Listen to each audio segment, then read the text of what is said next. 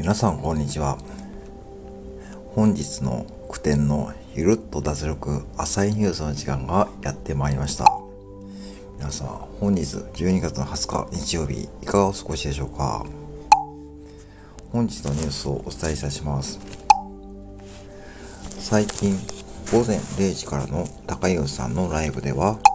平日月曜日から金曜日という午前0時からやられている高湯さんでございますがその中のライブで実は俳句が流行っています。